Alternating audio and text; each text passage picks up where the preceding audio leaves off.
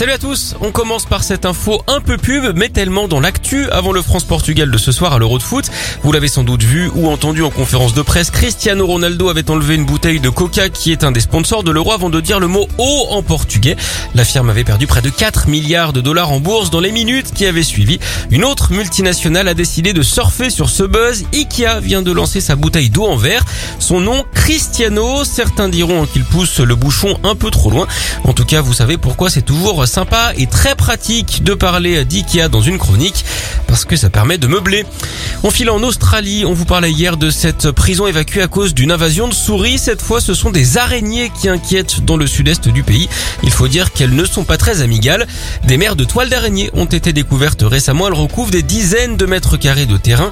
Les petites bêtes qui vivent notamment et normalement sur le sol en ont été chassées par des récentes inondations. Du coup, elles ont tissé en hauteur avec ce résultat impressionnant donc. Là-bas, des araignées, ils en ont envelu en voilà.